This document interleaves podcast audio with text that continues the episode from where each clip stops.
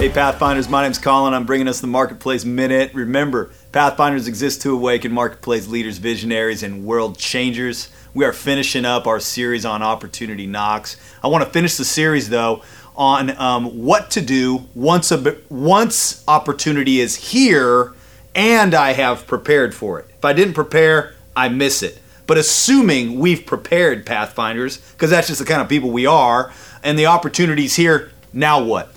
Well, I need to move.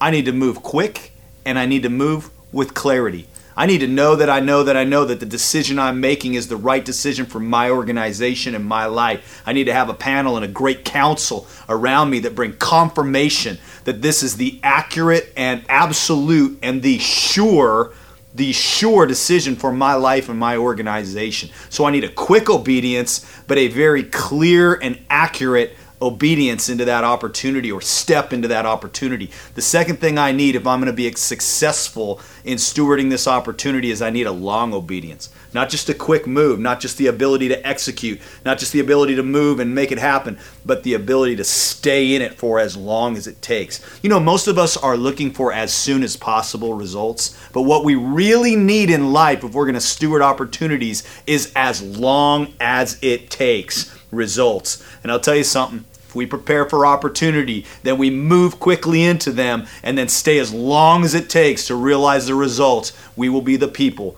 that experience the most extraordinary opportunities that God has to offer us. Pathfinders, we're not here to just make a living, we're here to make a difference. Have an extraordinary week.